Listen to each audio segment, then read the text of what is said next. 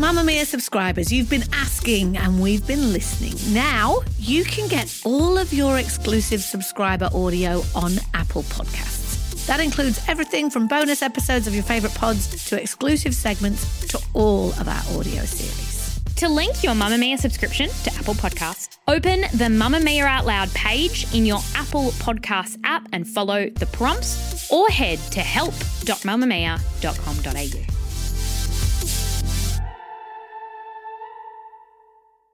You're listening to a Mamamia podcast. Mamma Mia Out Loud! Welcome to Mamamia Out Loud, what women are talking about three times a week. I'm Jessie Stephens. I'm Mia Freedman. And I'm Amanda Keller, back for more prizes. I hope. We invited Amanda back. We quite like her. She's great fun, isn't she? She is. I sent her some rat tests as a thank you instead of flowers. I oh. loved that so much. I really did. I thought, where are we in the world? That I squealed with joy. On the show today, we're going to discuss what Nick Kyrgios did this week and why it is making so many people uncomfortable. And of course, our best and worst moments of the week, which include some COVID realities and some decluttering tips. But first, Mia. A young woman didn't smile, and everyone lost their minds. Outgoing Australian of the Year, Grace Tame, snubbed the Prime Minister this week. Well, appeared to snub the Prime Minister with her facial expression, and everybody has an opinion about it. It happened on Tuesday. Grace was in Canberra for the Australian of the Year formalities and celebrations and to hand over her crown and sash to the wonderful Dylan Alcott, who is now Australian of the Year for 2022. And as part of all of that, there was a very awkward photo opportunity with Scott Morrison. And she gave him, or was reported to give him, some serious side eye and refused to smile or make eye contact with him. Now, lots of people thought she was a legend for doing that. And there were some very funny memes going around about, you know, young woman refuses to pretend everything is okay when it's not. But some thought it was wildly inappropriate. Headlines around this frosty, uncomfortable incident, and I think you can acknowledge, no matter where you stand, that it did look very, very awkward. There have been headlines from why young women aren't smiling for you anymore to Grace Tame's year as an angry young woman. And then on the project, it got very heated between Carrie Bickmore and guest host Peter Van Onselen after political reporter Amy Remeikis slammed the article that had in turn slammed Grace Tame that had been written by Peter Van Onselen in The Australian. Here's a little bit of it. First of all, why do you feel the need to tell Grace how she should have behaved? But second of all, why should she stand there and smile and pretend it's all okay when there is an absolute catastrophe. Oh, I, I didn't think she here. should stand there and smile and pretend it's okay. I just thought she shouldn't go. Uh, if you can't be polite in some form, then I just think don't go.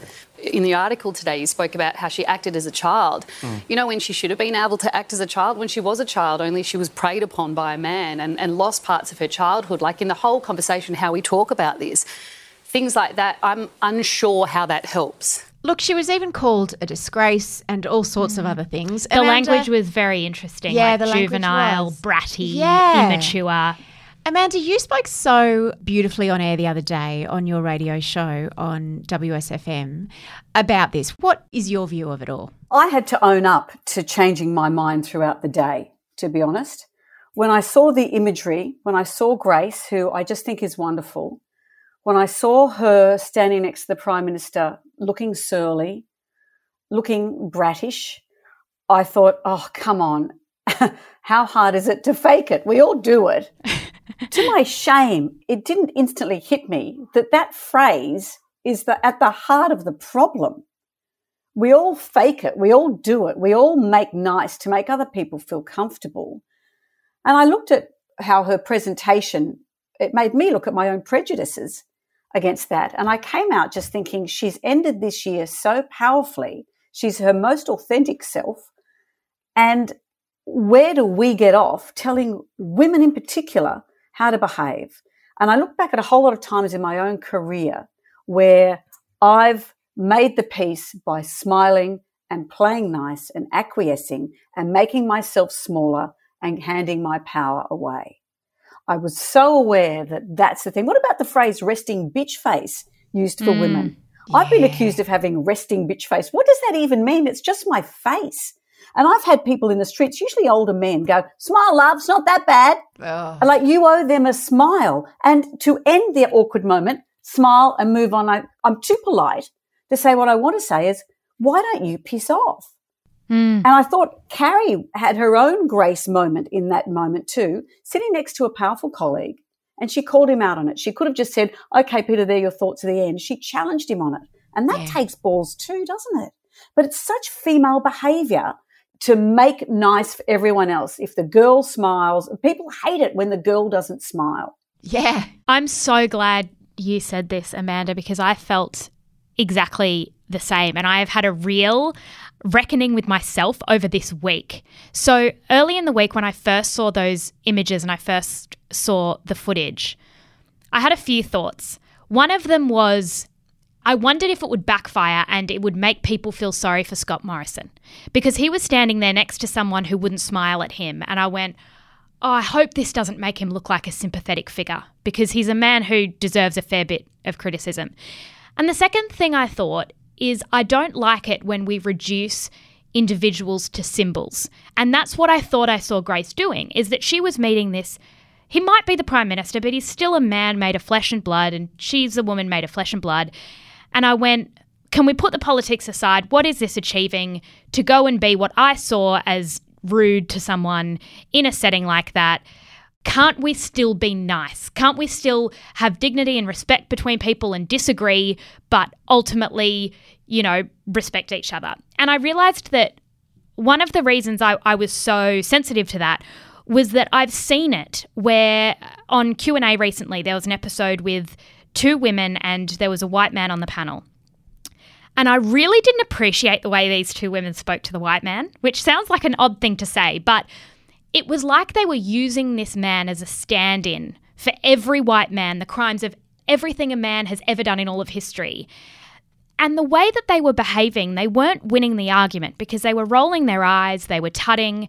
And I thought, surely we're better than this. This isn't debate. This isn't robust intellectual conversation. This is. Did it feel performative? It felt performative and it just felt ultimately rude. And I went, and a bit like mugging for the camera. Yeah, Is that what it felt like? Like I know that there's lots of people who are watching me and I'm going to do something that impresses Yes. them. And I have an issue with social justice being unkind. So sometimes people who are very into social justice can be really mean about it. I have this weird thing about it. Oh, so yes. that was my issue. And then I sat with myself for a moment and went, oh my God, this is my own internalized misogyny. This is my own irritation at myself for how many times I've done that. And I thought, there is a viral image from years ago, and it is when Donald Trump met the Pope. And the Pope did not smile. He stood there with this brilliant look on his face. And it was a silent act of protest. It will go down in history. And it says on his face, this is what I think of that man. Hmm. We've seen that image of, you know, a guy next to the treasurer. He didn't smile. He led the Royal Commission into the banking industry. Yes. And so he refused to smile when he's sitting next to the treasurer. And the world didn't end, and I don't think there were 8,000 opinion No. pieces. And you know, when else we got outraged was when Kim Kardashian visited the White House and she was doing something great, actually. She was defending a woman who had been in jail for too long, was helping getting her out. And she stood next to Donald Trump with a smile on her face. And we read that as endorsing mm. everything Trump had ever done. But it's interesting too, because we spoke on this very program about the nature of grace and how she lives outside the bounds of the behavior that we expect of her. And that's what's mm-hmm. made her so interesting this year. So why would we expect that final act to be any different? She was raw and she was her. What did you think, Mia? I had a very different response to both of you because when I interviewed her for No Filter, I was very cautious about the way I went into that interview and I knew what to do and what not to do because I'd spoken to her partner and I'd listened to interviews that she'd done about how she wants to interact with the media. I interview people all the time, you know, many days of the week. And there's that when you sit down and they sit down and it's like, hi, how are you? And they might be stressed, they might be hassled, they might be having tech dramas, whatever. But there will be a thing that they will do. And it's like a mm. social agreement that's unspoken that we're going to do the thing. And she didn't do the thing with me. And afterwards, I realized she has a trauma response when she's in situations where she feels threatened or when she feels that she's going to have to relive that moment in some way. And this is my problem with her being made Australian of the Year and what we discussed and how I'm so conflicted about it. For all of us, it was a wonderful thing. For Grace, I think it's been a terrible thing because the toll it takes on her, and she goes into that trauma. And as Carrie said, she goes into being a distraught 14 year old. Like, I think we all recognize that. As women, we've been that.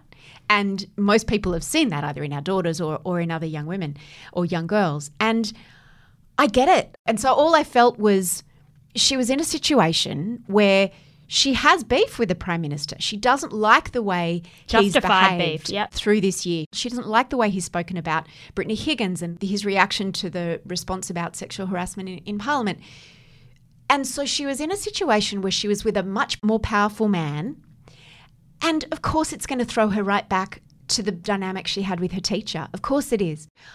I think that in this rush to protect Scott Morrison from us feeling slightly uncomfortable by being around someone, do you remember during the bushfires when he went and did all those visits in all those bushfire affected towns and someone wouldn't shake his hand? Yeah. I mad. loved that. I loved it. Yeah. Mm.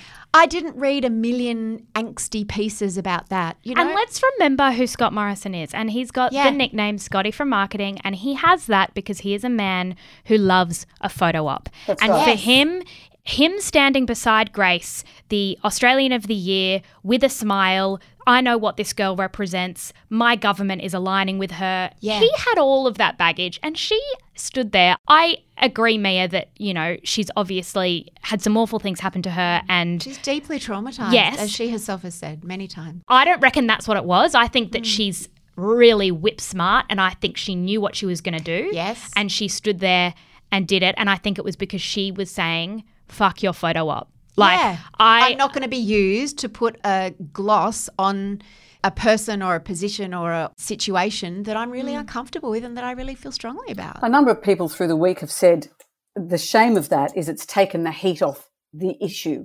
It's become a, a fight of personalities Yeah. rather than, hey, let's not forget what's at stake here, what she's angry about. She became the source of the anger rather than the issue. But you use what tools you have at your disposal. And uh, I tend to agree with you, Jess, that I think she knew the eyes of Australia and the press were on her to see how she was going to respond to standing next Yeah. to Scott Morrison. and she had her act of protest beside a man Yeah. whose government called Brittany Higgins a lying cow. Hmm. I know what I reckon's worse. Mamamia out loud!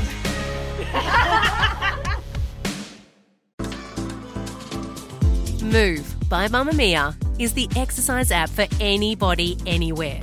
And in case you missed it, we dropped a brand new stretching collection that can be used to improve mobility and bookend your favourite sweat sessions. Mamamia subscribers get unlimited access to Move, and we drop new workouts every single week. If you're on the hunt for movement that makes you feel good, head to move.mamamia.com.au and use the code MOVE10 to get $10 off a yearly subscription. A little tennis tournament named the Australian Open is wrapping up. And as always, the names of various tennis players have been making headlines. First, there was Djokovic.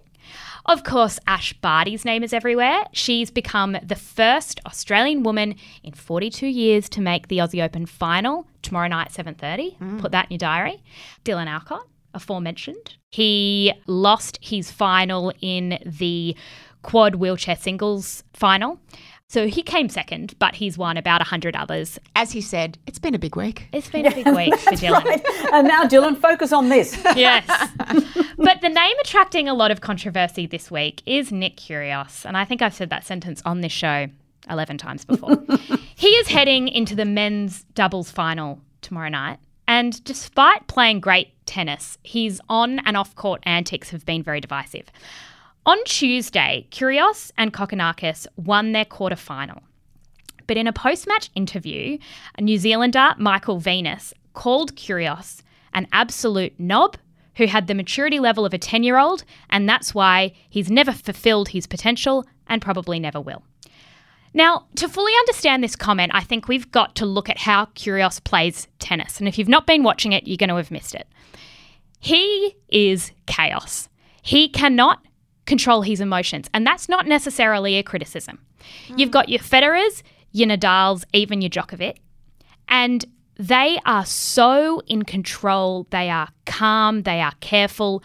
Nadal picks his wedgie the same way before he serves every time. It's like watching a robot. he like picks his at a wedgie. He turns his water bottle to a particular degree. It's watching a robot. I heard that by someone who just gone down to watch. That Yes. it's amazing to watch. I love Nadal. Even wipes the sweat off his face in a certain pattern. I don't want Yes. it's a good luck pattern, or but there's a certain rhythm to it. Oh, exactly. And so Federer intense discipline, intense Yes. control. does hmm. not let the emotion crack, which in a singles match I would say is very, very important. And Djokovic, off court, he's a bit, you know, he's got his issues. Housey but father. on court, he's pretty bloody good and he's pretty consistent. Now, Kyrgios has come out this week and said tennis isn't very good at accepting different personalities. If you That's think about it as a gentleman's sport, it's wrapped up with class and status and all of those things. Kyrgios comes in as pure chaos. He like cannot let a call go. So the ref calls something a let and it's not a let, he can't let it go. He riles up the crowd. He does for no reason. He'll be doing a rally and he really wants to win this point. And he'll just like hit the ball between his legs for no reason, for the showmanship. He's been accused of being a Harlem Globetrotter when it comes Yes. to the way he plays tennis. He's really, in a way, people might see it as attention seeking. He doesn't play by the rules in that way. However, this is an Aussie Open without Djokovic. The attention that Nick Kyrgios has grabbed for tennis, but also for doubles. Doubles is a thing no one watches. And ah. in the Aussie Open this year, they've not shown a Nadal game. They've not broadcast it. I read about this. Yes. They mm-hmm. moved from the singles like to, Kyrgios. but why? Like I haven't watched a single match, but I've seen that. entertainment. It is ah. world class blockbuster entertainment. So it's fun. It's fun, but the criticism that comes, and that's why his opponents are critical of it, is it just because he's not old fashioned like they are, or is this not how the game should be played? Yes. It's like T20 versus Test cricket. This is all the fun and the colour, it's and like not everyone the Big likes Bash it. and there's it's noise the big and there's bash. music, but having right? said that, when you're playing tennis, if you're serving and it's a fault, the crowd traditionally is silent while you concentrate and you go for your second serve. It seems that Kyrgios has turned the crowd into it's a gladiatorial event. And people are cheering when his opponent gets a fault. They're booing when he does blah, blah, blah. And that's what the opponents are complaining about, are saying that it's actually not fair. You've made a noise circus where this game should not have a noise circus. The fun and blah, blah, blah is one thing, but you have to respect the silences. So you might have seen the headline as well about the tennis player saying that this crowd has a low IQ. Yeah. Did you see that? Yeah. That was curious. Is it curious. a bit classist? I think so. I think that there is a thing hmm. about this player coming up. He's not white. He's not playing by the rules that everyone says he should.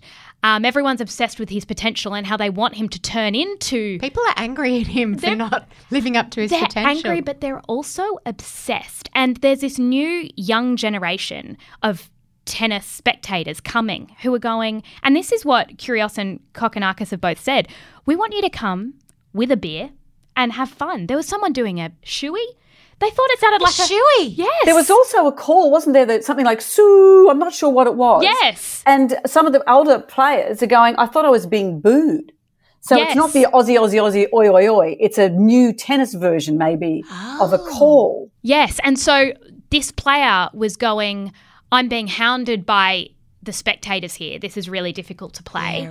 And then there was an incident where in the locker room, Kyrgios was accosted by the like fitness guy for another team who basically threatened him, like threatened to bash him up because they just don't like him. Like, and Kyrgios will say, I'm not here for you guys. Like, He I'm not sounds like here for my Grace opponent." Tame. Mm-hmm. Exactly. Don't Yeah. you think it's this new guard of young people coming up, they're Yeah. disrupting? He's saying this is an institution similar to golf that I don't necessarily feel entirely welcome in all the time. And I'm writing a new set of rules. And obviously, he's challenging those parameters. I don't think it's ever cool to yell at an umpire, for example. However, this is a spectator sport. And he's like, I'm here to get people interested and love tennis. And I'm kind of excited by that. I think it's cool. It's funny in the same way that I had that first reaction to Grace and then had to think what I felt about this. Same with Kyrgios is that part of me wants to smack him around the back of the legs like with a ruler because he's a naughty schoolboy. That's a thrill too. One of the leading tennis journalists has called him Hugh Jackman. He's the wonderful, wonderful showman. And the ah. Harlem Globetrotter comment that someone made about him was said not as a compliment. It's you're making a mockery of tennis. Why don't you stop that and actually play tennis? Oh, ah. So they're the two schools of thought, aren't they? I love it. And people are, you know, obsessed with potential and because he can't play singles because he is not in control of his emotions. But what he is, is a great team player. And with his doubles player, you know, he can sort of bring him back. And same if he plays in any sort of team tennis tournament, he'll play his best match.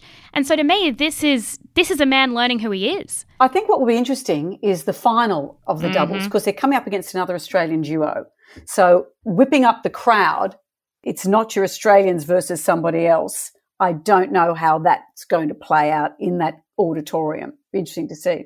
And they're tomorrow as well, the finals on. But I'm all for it. I saw a few funny tweets that were just like, this is what no one saw coming, is us all giving a shit about doubles men's tennis. like, that's just not normally the headline. And there's Nick Kyrgios wearing high vis and board shorts, pretty much. You Yeah. know, Margaret Court would turn in a grave if she'd passed away, but she hasn't.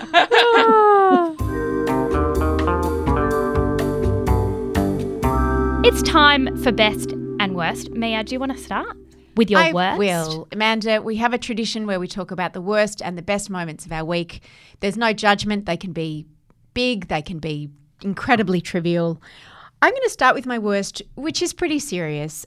I'm sure you've you've seen in the news Andrew O'Keefe, who used to be a TV host on Weekend Sunrise and Deal or No Deal on Channel 7.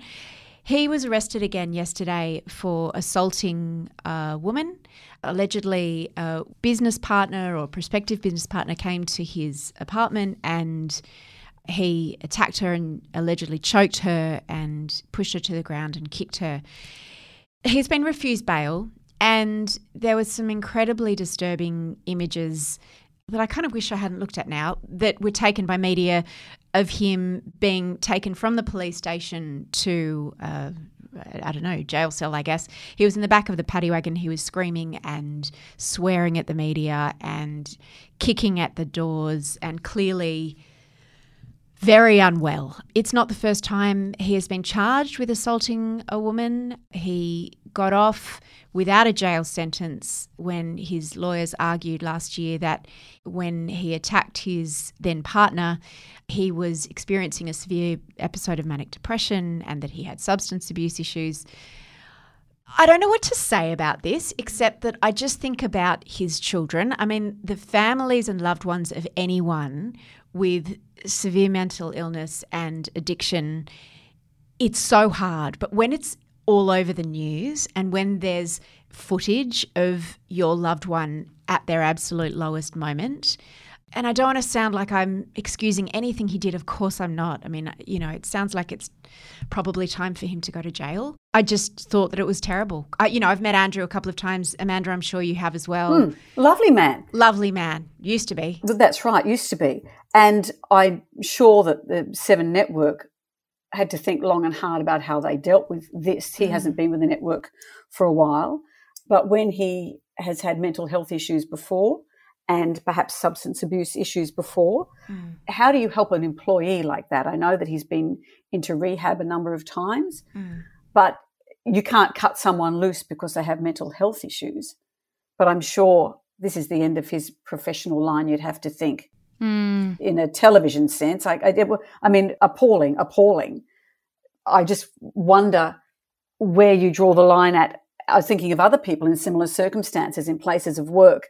If someone is in obvious pain, harm to themselves and others, do you end their employment? Do you help them? What do you do? And on a personal level, his family, I don't know his family, but um, you know, what do you do? Do you cut them off? Do you stop seeing them? Do you keep seeing them? I mean, it just this story, it seems, is not going to end well. My best is that my kids went back to school today my two youngest kids, uh, who are still at school.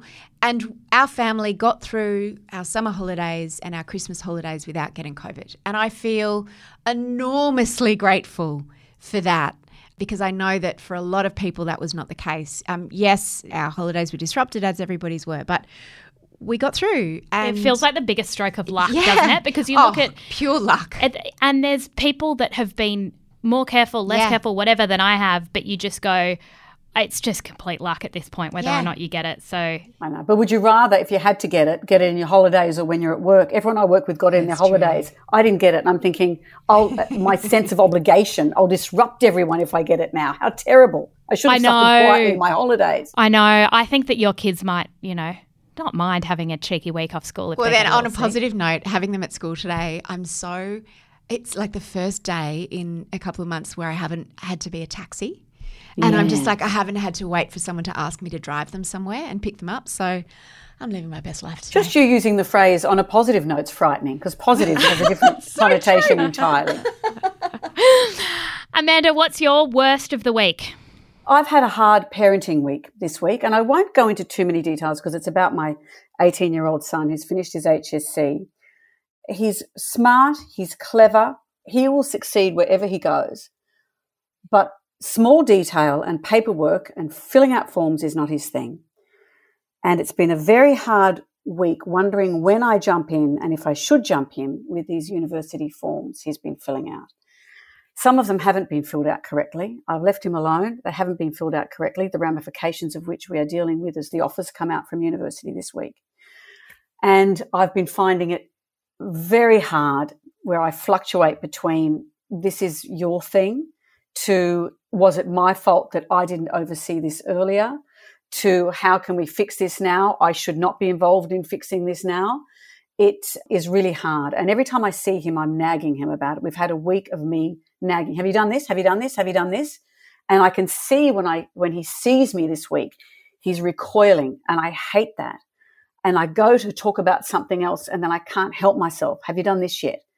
And my mother used to do that to me, and it drove me crazy. And so I hate that I do it to him. But the difference is that it's me and not my mum, meaning there's no difference at all. It's all exactly the same thing. But it's very, very hard to think, I can't just leave him to it, which would be my advice to somebody else.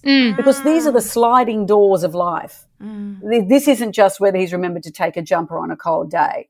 This is the stuff that matters. Mm, I am absolutely your son. I can just really relate. We used to have to say to my mum all through school, we'd go to tell her a story and then we'd go, You have to promise you're not going to call the school. Or like, you have to promise you're not going to call the bank. I accidentally got a phone bill for four hundred dollars, but you can't call them and get angry at the mum because she would just get on the phone and she's And a sort fight your battles. She's a sorter outer. Yeah, like she loves to solve a problem, and we were always creating problems and couldn't. Forms are just hell. Like I very Amanda, much though, there's an extra element when it's your son. You and I have spoken a lot about the pain of and the grief of your sons growing up, and it's really challenging to parent a teenage young man. It's really hard to navigate what role you're meant to play as their mother. It's so hard. And to see him, see his hands clenching when I walk past him this week, because he knows I'm going to say, Have you done it yet? Yeah. And I walk past and I say, I'm not going to say it. I'm not going to say it. And I go, Have you done it yet? Have you done it yet? I can't help myself. It's so hard. But if I don't, if I don't nag him, how's it ever going to happen? Exactly. Oh, it's, it's been an exhausting, exhausting week. So the good thing that, that happened this week is I often have a, a cupboard declutter before I go back to work. I've got a friend who's a stylist. I pay her to come over and we go through the cupboard. I didn't get around to it this year. So I thought I'll go up and just declutter my cupboard. I walked into the bedroom and said, I can't be bothered and walked out again. then I saw a woman on Instagram. Her name is Jennifer Alfano, I think, and she has a site called the Fair Index. She's a former magazine editor and she has a zero waste clean out wardrobe project. She looks quite minimalist, which is the opposite of me. But she says, what we need to do, and I like the philosophy, learn to live with less and in so doing, hone your style. I'm 59 and I still don't know what my style is. Do you guys know what your style is? she does. I don't. Mine at is all. like a rainbow threw up on me. Is that a style? It's a condition, Jesse would say. My style is no color, just like blacks, whites. Yeah. I love a grey jumper. Yeah. I love something that makes you sad. The colours of sorrow. You do know your style, but, but what she suggested, there are a number of things. One of which was pack a mini wardrobe like you're going to go on a trip, not necessarily a holiday, but a trip. As she said, the ultimate packing list, your, your mini wardrobe, things that make you feel good and mix and match. And she said, that's your mm. uniform. Ah. That's who you are. And you can add and subtract to that, but that's who you are. And there are a couple of other things to deal with regrets, to deal with your lazy go tos, to get rid of those. You don't have to hold on to things that you bought as a splurge because they have a tag and you spent too much money. Let the guilt go because seeing it in your cupboard every day will make you feel bad. I love that. It was so good. And one of the things she said, and I'm doing this, was to start a two week diary on what you wear every day to get a uh-huh. sense of how you're using your wardrobe. I have been back at work for two weeks. It- It's funny on radio, people tend to think that, oh, do you go to work in your pajamas? It's like me saying to a bank teller, you're not out the front of, or to people who aren't bank tellers, if you're not at the front of the bank, do you just go to work in your pajamas? I still work with an association of a number of people. so I do have a shower and get changed and put makeup on and go into work. But this week, I've worn the most interesting things in my wardrobe because I don't want my diary to be ashamed of me. so I haven't. I thought I was going to wear the same jeans three days in a row. I thought I can't. I've got to write it in the diary. Instead, I'm wearing these really uncomfortable pants that are very tight in the crotch, and I won't be doing that again in a hurry. So you know you wear 10% of your wardrobe 90% of the time. It's so true. I go back. I've got stuff jammed in. Even if I wanted to wear it, it's crushed and would need an iron. So hmm. I go back to the same portion of my wardrobe every single time. Yeah, I have clothes for the Jessie I think I will be one day, but I've never been her and I never will be her. Mm. Often they're hand me downs from Mia. Yeah. And I'm like, it's just, I'm not going where I'm that trying to make her lo- more like me.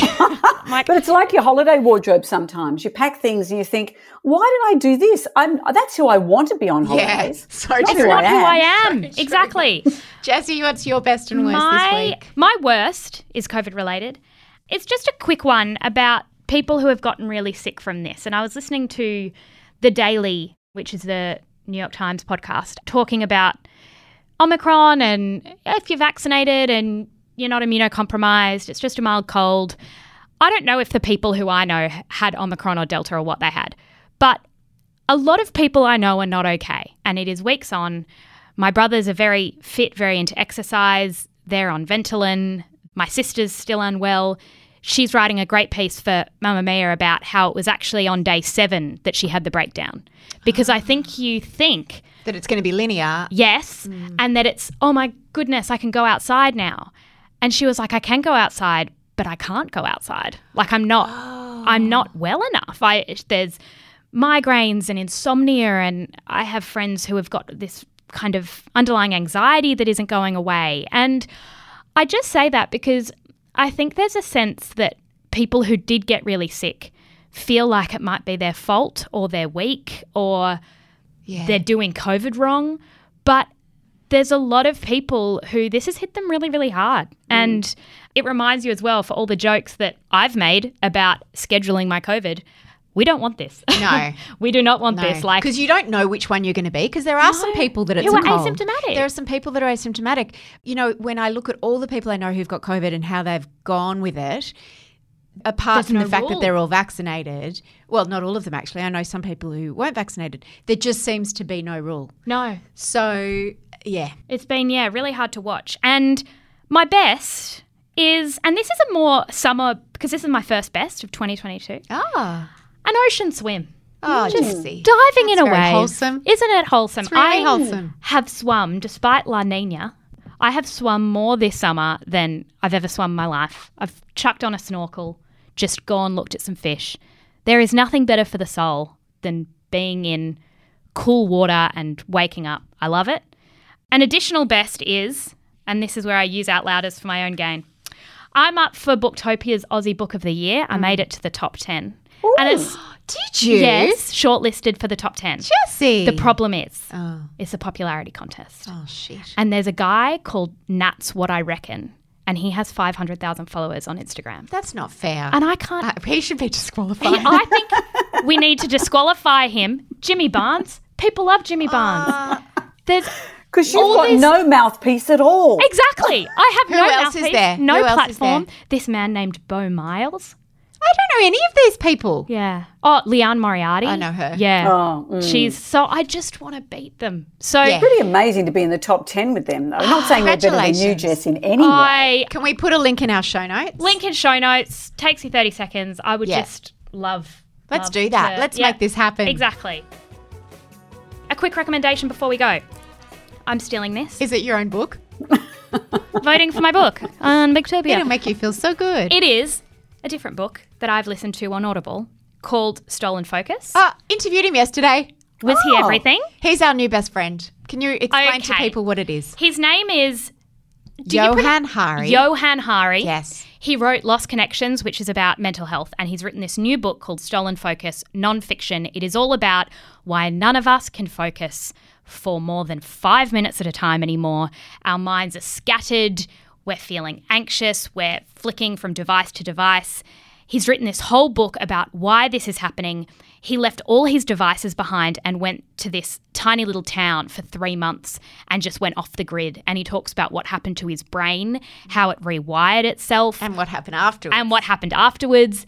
And it is so compelling. I have changed so many parts of my life and my relationship with devices since listening Same. to try and fix my broken brain. And thank you for recommending that I listen to this as an audiobook because My focus isn't strong enough to read. Yeah, yeah. Well, that's what you said. You said I can't focus on non-fiction Yep.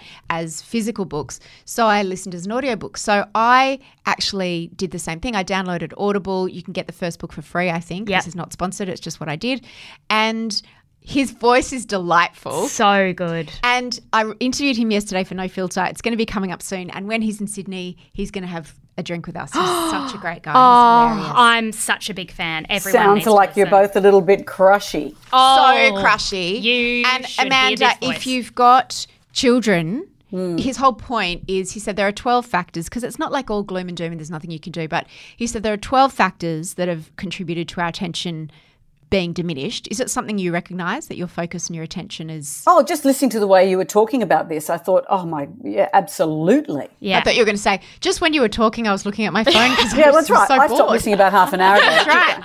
I'm uh, halfway through a movie. Do you mind? he talks about how our attention hasn't been lost, it's been stolen and it's been hacked deliberately. Yeah. And oh, it's so good. He's so great. so good. That's all we've got time for today. Thank you so much, Amanda. Amanda, for What joining us. I loved it. Thank you so very much. Can I come along with that drink and just, you know, Yes. photo bomb? Just have a oh. drink anyway. You can wear something impressive for your diary. A wedding dress. I'll get more wear out of that. Yes, so true. I love how you're trying to win the diary. It's like so sad, isn't no it? one else is even going to look at it but you. So sad. Thank you for listening. Thank you, Amanda. And you can listen to Amanda very early in the mornings on WSFM and on the living room on Friday nights, right? Perfect. Thank Yeah. you. This episode is produced by Emma Gillespie, and the executive producer is Eliza Ratliff. We'll see you on Monday. Holly will be back. Yes. Normal Bye. Transmission will be resumed. Bye. You should really consider a career in audio, Amanda. Yeah, you're good at this. You've got a lot of potential, and it's never too late to change careers. Mamamia acknowledges the traditional owners of the land we have recorded this podcast on, the Gadigal people of the Eora Nation. We pay our respects to their elders, past and present, and extend that respect to all Aboriginal and Torres Strait Islander cultures.